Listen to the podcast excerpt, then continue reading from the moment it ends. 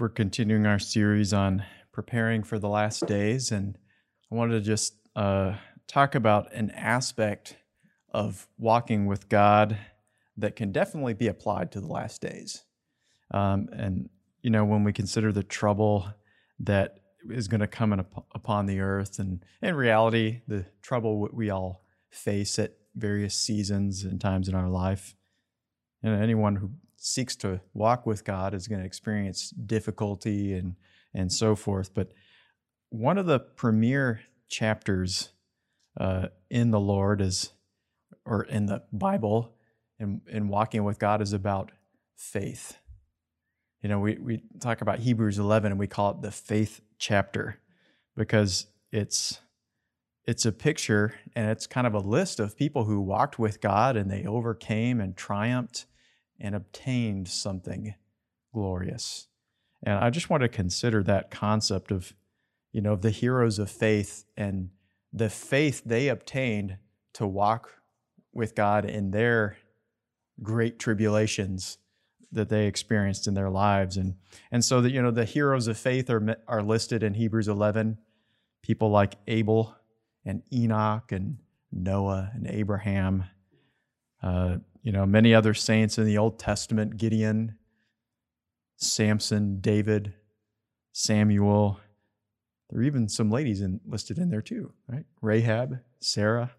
And, and that, uh, then it talks about women who received their dead raised to life again. You know, many saints who triumphed because of faith they had operating in their lives. And that's what links them all this quality of faith. They had faith that, like Jesus described, and in uh, in the Gospels, he often said, you know, faith moves mountains. You can say, well, we're going to read the, the verse where it says, say to that sycamore tree, be removed and be planted somewhere else.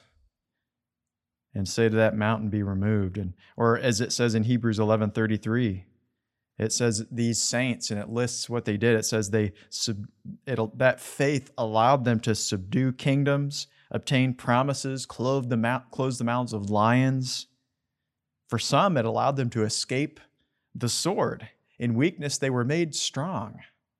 They defeated their enemies. And so, you know, in the last days, there's an aspect of faith where there's faith to do mighty things, mighty works for God great deliverance. But we also read this in Hebrews 11:35. It says, "For others they received faith to endure." In fact, it says specifically, they received faith not to be delivered. Now think about that one for a minute. You know, we want to be spiritual and overcomers and more than conquerors. And God's saying to, to someone in a, in a specific situation, I'm giving you faith not to get out of this one, but to, you know, and some of them didn't get out and they were taken to heaven. Uh, God gave them faith for that faith to endure, even faith to suffer.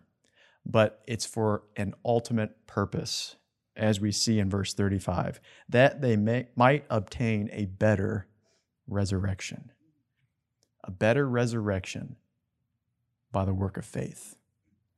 Well, we that's something we want to pay attention to. We want to have working and operating in our lives because we want a better resurrection.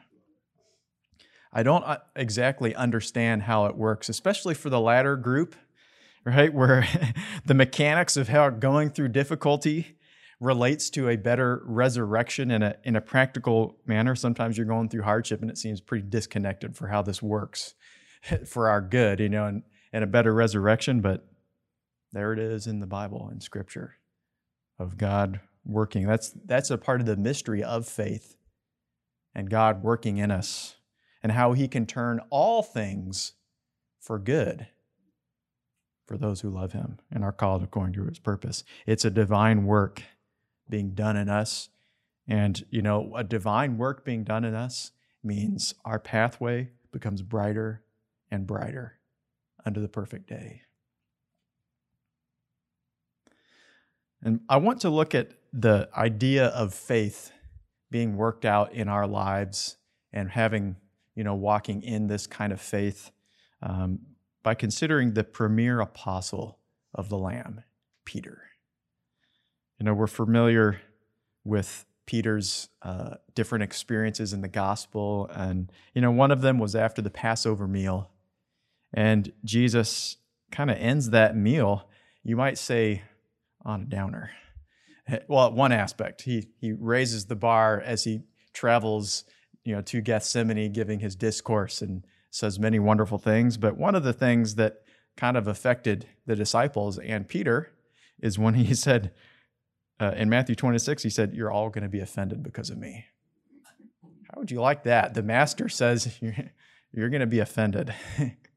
you're you're going to mess up. You're not going to do well in that in that you know and and of course Peter has that famous response in in Mark 14:29 and here's where he gets in trouble. He says and remember there's only the the 11 other disciples Judas is gone so there's Peter and the 10 other disciples there. And so he can only be looking at them when he says, Lord, though all others be offended, not me. He kind of opened himself up to that on that one. And then there's uh, that something that the Lord says to Peter that's very significant in Luke 22. And and I think it gives us a better perspective of what Jesus was really concerned about with Peter, because we know Peter is about to go through a big trial. In Luke 22, you know, we're kind of looking over the spectrum of all the gospels here, well, at least three of them. And so here's something else Jesus said. He said, uh, The Lord said, Simon, Simon, behold, Satan has desired to have you, that he may sift you as wheat in verse 32. It says, But I have prayed for you that your faith would not fail. And when you're converted, strengthen your brethren. And it goes on this, you know, about Peter saying that he would follow the Lord anywhere. And Jesus says, Well, before the rooster crows, you're going to deny me three times. Uh, but I think what's significant here is what Jesus saying he's praying for for Peter. Because you might think, well, he's going to pray for him that he doesn't mess up. No, that's not what he prays for. He says, I prayed for you that your faith would not fail. That's what he was really concerned about with Peter. Peter was about to go through a trial, partly from his own making, because of what he said. You know, though all others forsake me. Well, now he got his trial got ramped up a bit. And but you know, he did not, Jesus was not praying that Peter wouldn't mess up, but he was praying that in that test, his faith would hold steady, his faith would be maintained, would not fail. And so Jesus was asking his father, help Peter hold on to his faith, not to become so discouraged and overwhelmed that he would give up the faith know, Pastor Bailey was, we were asking him, we'd often ask him questions about heaven and different things, experiences he'd had and, and so forth. And, and one time he quoted this scripture on Peter, you know, that we just read about, I prayed that your faith wouldn't fail. And he was saying, you know, heaven's perspective, heaven is not really as concerned about the type of trials we go through because we're going to go through many different trials some, you know, at a low level for a long time, some short and intense, some longer and intense. But what heaven is concerned about is that, that we wouldn't lose that substance in our heart, that we wouldn't lose faith, that we wouldn't want to give up. You know, our trust in the living God, our belief is that faith that He's a rewarder of those who diligently seek Him. I read uh, another account about a lady who had a dream or a vision of heaven, and it kind of went along with what Pastor Bailey was saying. And and in that vision, uh, she was asking the Lord some questions. Now, keep in mind, this is just her account of what happened. This is not saying this is gospel or anything, but I thought it interesting that she asked the Lord, Lord, do you pray for people's sickness that they're healed? And this was what God responded to her, basically from this verse. He said, um, the Lord responded that he that is not exactly what he prays for. It's, uh, he, he said that he prays for that their faith would not fail. That seems to be a fairly consistent theme with heaven. They're concerned about the faith that's operating in our hearts. They, yeah, they are concerned about the trials and the tribulations we're going to, how we're feeling in our soul. But what matters most is that that faith is still working, that we're not losing that faith, that substance because of discouragement or doubt or fear or worry. They're most concerned about our faith, that it's growing, that it's increasing. That those experiences we go through, whether pleasant or hard, that they're for a purpose. That our faith would always be growing. Notice another thing it says back in Luke chapter 22. It says, uh, he's warning Peter, Peter, Satan had is seeking to do something. He's desiring to sift you as wheat. That's kind of an interesting concept is, you know, Satan is out there with a sifter trying to sift something out of us. And it's really our faith. He's trying to, anything he can do, whether to entice us or to overwhelm us or to, you know, trick us, anything he can do to, to try and sift that faith and that belief and that trust out of our hearts towards God, then he's got us. Satan is out there with his sifter. That's the whole goal of the enemy. If he can destroy our faith in God and his promises, in his goodness, in who in our belief in who he is, then he's satisfied. But if we can hold on to that, then we triumph. We might go through failures and setbacks, but you know what? At the end of the day, it, that didn't really matter how big Peter's failure was. I mean, it's not that we want to go out there and failing and, and so forth. What mattered is that he was able to continue in faith and get back on track and be used by God. And he, he was the rock upon which Christ built his church because he did not lose his faith. He held on to it and continued in it. So sometimes we can be up and down, but the whole key is not to lose our faith, but to let it allow God to continue to cause it to grow in us. Might be good to give a proper definition of faith, right? That, that faith really means to have a trust or a firm reliance, a divine confidence in God. And this is divine, right? Because we're not talking about, well, I just need to believe more or I just need to, to think better. You know, it's it's a divine thing. Hebrews 11 tells us it's a substance. It's a divine substance from God that is in our hearts. It's not just an ethereal concept out there, because then we can make it up, right? But it's it's firm. It's a divine trust in God, and um, of course, we're familiar with the verse in Romans 10 and verse 17 that it's it's representative of something we receive from heaven. And I don't know if you could call it a vehicle by which faith comes, but uh, Paul says in Romans 10 17, for so faith comes by hearing, and hearing by the word of God. And so we want to be people of faith. If that's true, if that's true, then we want to be people who hear the word of God. Because that causes our faith to, to enter, to help it to remain, and to grow. And so there's such power in the word of God. It's powerful to produce faith. It's powerful to increase the faith we have. And that's why we want to take every opportunity to receive from the word, you know, through reading it, through being exhorted uh, by it, and, you know, allow the Lord to speak to our hearts from it. It causes little seeds to be planted that can grow into something mighty. Know, there's a, another instance in the Gospels where the disciples were talking to Jesus and they asked him a question. And this was in Luke uh, 17 and verse 5. And it says, The apostles said unto the Lord, Lord, increase our faith. We want to have more faith. And the Lord said, If you have the faith of the grain of a mustard seed, you might say to this tree, the sycamore tree, Be plucked up by the root, be planted in the sea, and it will obey you. It's interesting that Jesus is referencing that mustard seed um, after they asked that question, increase our faith. He'd already spoken the parable of what we'd call the mustard seed in Luke 13. He said it's the smallest of seeds, but it becomes the greatest of trees in the garden.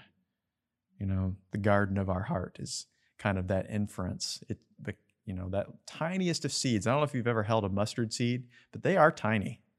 You know, I, I, I think I've shared about this with the parable is one time we were in a service and a pastor actually handed out mustard seeds and he said, I challenge you, see if you can still have it by the end of the service. And I lost mine. I just like, it, it was gone because it was so small and hard to keep track of. But, you know, that's kind of an illustration of the seeds of faith God gives to us. If we don't, if we're not careful, it can just fly off if we're not held, holding on and developing and, cult, and you know, nurturing that faith within us. And so Jesus was saying, you can have the smallest of seeds, but it can become something mighty in the garden of our heart and produce much fruit. But I want us to understand something about this illustration that shows us how we have to respond to faith. And this is where really the rubber meets the road, so to speak. Because Jesus said that, you know, faith like that little seed, there's something that has to happen to that seed in order for it to produce life. John 12, 24. Truly, truly, I say unto you, except a corn of wheat, a kernel of wheat, except that seed, that little tiny seed of faith, unless it goes into the ground and dies, it abides alone. But if it goes into the ground and dies, experiences that death, it brings forth much fruit. And so the fruit of faith can never develop and never grow without that yielding to being put into the ground and dying. Sometimes God can give word after word and speak to us, and nothing happens, but it's because the seed hasn't died through surrendering, through yielding. A complete surrender to God where we, we're willing to say, okay, Lord, I give up. Not my will, but your will be done. I'm going to surrender my ideas, what I think is right, what I want to hold on to, and trust that you know what's best for me. And when we do that, we're plunging that seed into the ground with Christ, who was put into the ground, into that tomb, and we're entrusting it to Him, and then He brings life from it. You know, when we God can give us all the seeds, we can have a bag full of those little seeds, but until we entrust them to Christ, if we're holding on to our own will, it'll only ever be a bag of seeds. But when we entrust it to Christ and say, Lord, not my will, but your will, I'll do it your way, I'll follow you in this, that's when, even though it's disappearing into Christ, he brings the life. I was just considering the thought of Moses. You know, Moses was one of the greatest servants of the Lord of all time. I mean, because he's he's one of the two uh, standing before the Lord of the whole earth. You know, him and and Elijah. He led Israel through the wilderness, gave the law. But I was I was just thinking, how did it begin with him? What was the very beginning of this great man and and his service to the Lord? Uh, and even before he could even have a choice in the matter, there was something that happened to him. Well, let's start with his mother. He was born. He, she hid him for a little bit until she couldn't hide him anymore. And then she surrendered him to the Lord. She put him in that basket and said, Lord, I can't take care of him, but you can. And she put him in that basket and released him into the river and she was releasing it from her hands for all she knew. He could die in that river. I mean, that's not exactly the safest thing to do. Let's okay, let's put the baby in a basket in the river and let her float down. I mean, that was not a guarantee of a good life. But as she let go, we know the story. Moses floated into the hands of the, the daughter of Pharaoh. and he was, he was received into a place of authority, of position that helped prepare him to be the man of God that he became. But she surrendered him to the Lord. And so it all started with yielding to God and his ways. That's when faith can become a fruitful tree. And back to that thought of Peter. You know, we can talk about Peter's failure, but in reality, he was a man of faith. Uh, he he knew what it was like to step out in faith, and you know, sometimes we can talk about Peter. You know, the story of him uh, sinking in the water as he's trying to walk to Christ. Um, I, I, but really, I think it's remarkable because he was the one who said, "Lord, if that's you, tell me to come to you, and I'll I'll step out and I'll start walking on water with you." I mean, I I, I don't know if I'd even now have had the faith to do that unless the Lord initiated it and said, "Come to me." But Peter, he had faith to ask for that. I mean, that's why I think he's, you know, one of the the great men and women of faith. So, to, in that sense, I, mean, I know he sunk, but hey, I don't know that I wouldn't either. And that if I started looking at the wind and the waves, but Peter was willing to respond to the voice of God and yield to him even at the danger of his own life. But in this account, we also see something that is the enemy of faith, right? Because he stepped out in faith of that boat and he was doing well until he looked around at the wind and the waves. And I think he had a moment of pause and said, What am I doing? And fear entered into his heart. And as soon as that fear came in, he started to sink down. Jesus, help. And Jesus lifted him right up. You know, Peter saw those wind and waves, and fear came in, and he started to sink because fear destroys the work of faith. Fear destroys faith. And so that's something we have to watch for. And we talked about, you know, not fearing what the world fears uh, in an earlier message. We won't get too far into that, but but I love what David, King David, shares in Psalm 34, and this is just something we can turn to and we can make our cry. Psalm 34 4, David says, I sought the Lord and he heard me and he delivered me from all of my fears. There's not a lot of room there to reserve some things that are the hard ones. He said, Lord, you delivered me from every fear so that he could be in perfect peace. And that's something, you know, that God wants to bring us to. And this shows us faith is not just a one way connection, but faith is, if it's going to be fully formed in us, we have to cry out to God, Lord, would you deliver me? Deliver me from those fears, from those struggles, from those worries that keep me from yielding to you and, and putting that seed into the ground so that I can have fruit and life. David's testimony was that God was the one who delivered him from all his fears. And of course, we know from 1 John 4:18 that fear doesn't need to remain because perfect love casts out fear. So we can cry out, Lord, deliver me from those things that'll keep me from surrendering to you and destroy the work of the fruit of faith. And then we have Peter's uh, admonition or the admonition to Peter. You know, sometimes you wonder why was it Peter that was chosen? Right? We know he had his difficulties, but I think it was because he was a man of faith who could receive it and then use it, plant it, and God could use him to be fruitful, then transmit it to others. Jesus said to him in Luke 22 32, he says, I have prayed for you that your faith would not fail, so that when you're converted, you'll strengthen your brethren. Here's the whole purpose of faith that we will be a strength to other people, an example to other people.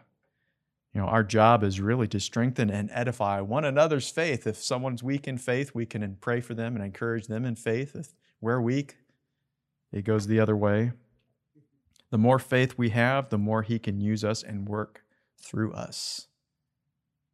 Just like the parable of the mustard seed, it became a great tree. And, it, and in that parable, it says the birds of the earth could come and find shade under it. It was a, you know, that those who walk by faith are a blessing to those around them. And that's why I like considering Peter's life. He, he was a man just like us, but he was a man of faith, as we are called to be. And just as Jesus was concerned about his faith, about Peter's faith, he's concerned about our faith, that we would have faith to follow him, that we can endure the tests that come our way, that are coming and will come. And so, in considering this thought of having faith for the last days, well, it's really faith for our day, faith for what He's calling us to do, for how He's calling us to walk. You know, faith for the last days is faith for mighty works, faith for God to move through us, to move through our prayer, through our, our uh, words to other people. But we also know Satan is going to be coming around with his sifter, seeking to uh, sift us like wheat to try and destroy and remove our faith, maybe through bringing trials and tribulations or so forth. But, but what encourages my heart is that heaven is rooting for us. Heaven is, is praying for us. The Lord, Jesus, is continually praying for us that our faith would not fail, but it would grow and increase would remain strong. And as we receive those little seeds, those little words, uh, and we yield to them, that's the key too. We want to be people of faith, but we want to be people who are rich in faith and yield to it, because then we'll be rich in what comes from it, what springs up from it as we receive life. You know, really, when we're yielding to Christ by faith, we're placing ourselves like like Moses' mother placed him in that basket. And we're just launching out, Lord, okay, I'm I'm going in this very uncertain way. I mean, it's like the Lord wanted chose for for her to place Moses in one of the most uncertain situations. But yet God brought life and deliverance through that. But that's the mystery of faith. Lord, why does this have to be so different and uncertain and you know where where it's like I don't know what's going to happen. I don't know what the end of the matter is. Well, that's the work of faith. But if we will bury ourselves in that baptism of Christ in his death and his resurrection and let our that seeds of faith be with him as we yield ourselves to him saying, "Lord, I surrender. I trust in you and your way the Lord promises, then we will grow and we will experience the fruit of faith. And the result of that is our pathway will become brighter and brighter unto the perfect day. Amen. Father, we thank you. Thank you that you have freely given us faith from heaven, and you're, you're continuing to do that day by day, that you're calling us to walk from faith to faith. And Lord, we just ask afresh today that you would work in our hearts. Lord, that you would cause us to be people of faith. Lord, that you would plant that substance within us. And that, Lord, we would be willing to surrender to you, to follow you, to yield to you. Oh God, and Lord, even to be buried with you in the baptism of the cross, that we can rise up in newness of life. Lord, we just cry out to you, Lord, even if if there's things that are hindering our, our walk of faith in you, Lord, we pray for your deliverance. And we thank you, Lord, that as David prayed, you, you will deliver us from all of our fears as we trust in you. Oh God, we just set our eyes upon you and we, we pray along with the disciples, Lord, increase our faith. And Lord, increase that ability in our lives to follow you and to trust in you, we ask. We thank you. We bless you in Jesus' name. Amen. Amen. God bless you. Amen. Thank the Lord for his word. Please stand with me. We'll close with that little chorus in your majesty. In your majesty, I come with contrite and broken spirit in your majesty.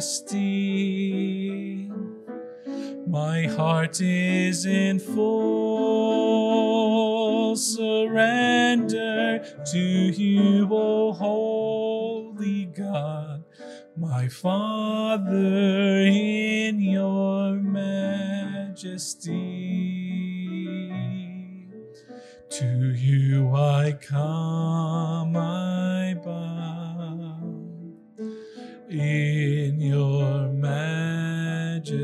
Let's sing it one more time.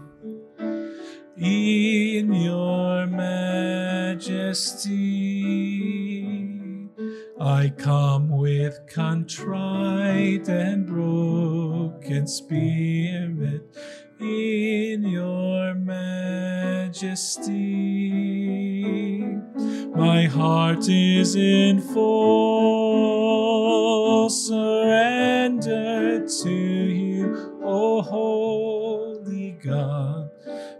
Father, in your majesty. To you I come, I bow in your majesty. You know, I always wanted to take the opportunity, you know, as the Lord is speaking, sometimes I'm just, you know, quickened that He's here and wants to give fresh impartation. And, you know, the thing that He loves to impart is faith into our hearts. And maybe we could just bow our heads and close our eyes. And, and maybe you're in a position where you need a, you need a fresh impartation of faith. You know, faith to, to hear, faith to respond, faith to believe, and to follow in that pathway. And maybe you even need some strength to overcome the fears, strength to put that seed of faith into the ground and trust God to bring new life. And if you're in that position, just raise your hand to the Lord and say, Lord, I need that. Thank you, Lord. Lord, we just look to you, Lord. You see the response in the hearts of your people, Lord. We're looking to you for faith. Lord, that you would increase it, that you would bring new faith and new life. Lord, and we realize that as we're doing that, we're, we're saying, Lord, I, I give up. I surrender to you and to your way. Would you speak those words of life and give us grace to yield to them and to follow you in that and to be buried with you in that baptism of the cross and that we could be raised in newness of life and have that life increase and grow in us. Oh Lord, increase our faith, we ask. Give us faith to move mountains, faith to endure, faith to triumph. We just thank you, Lord. We bless you in Jesus' name. Amen. Amen. God bless you. See you next week.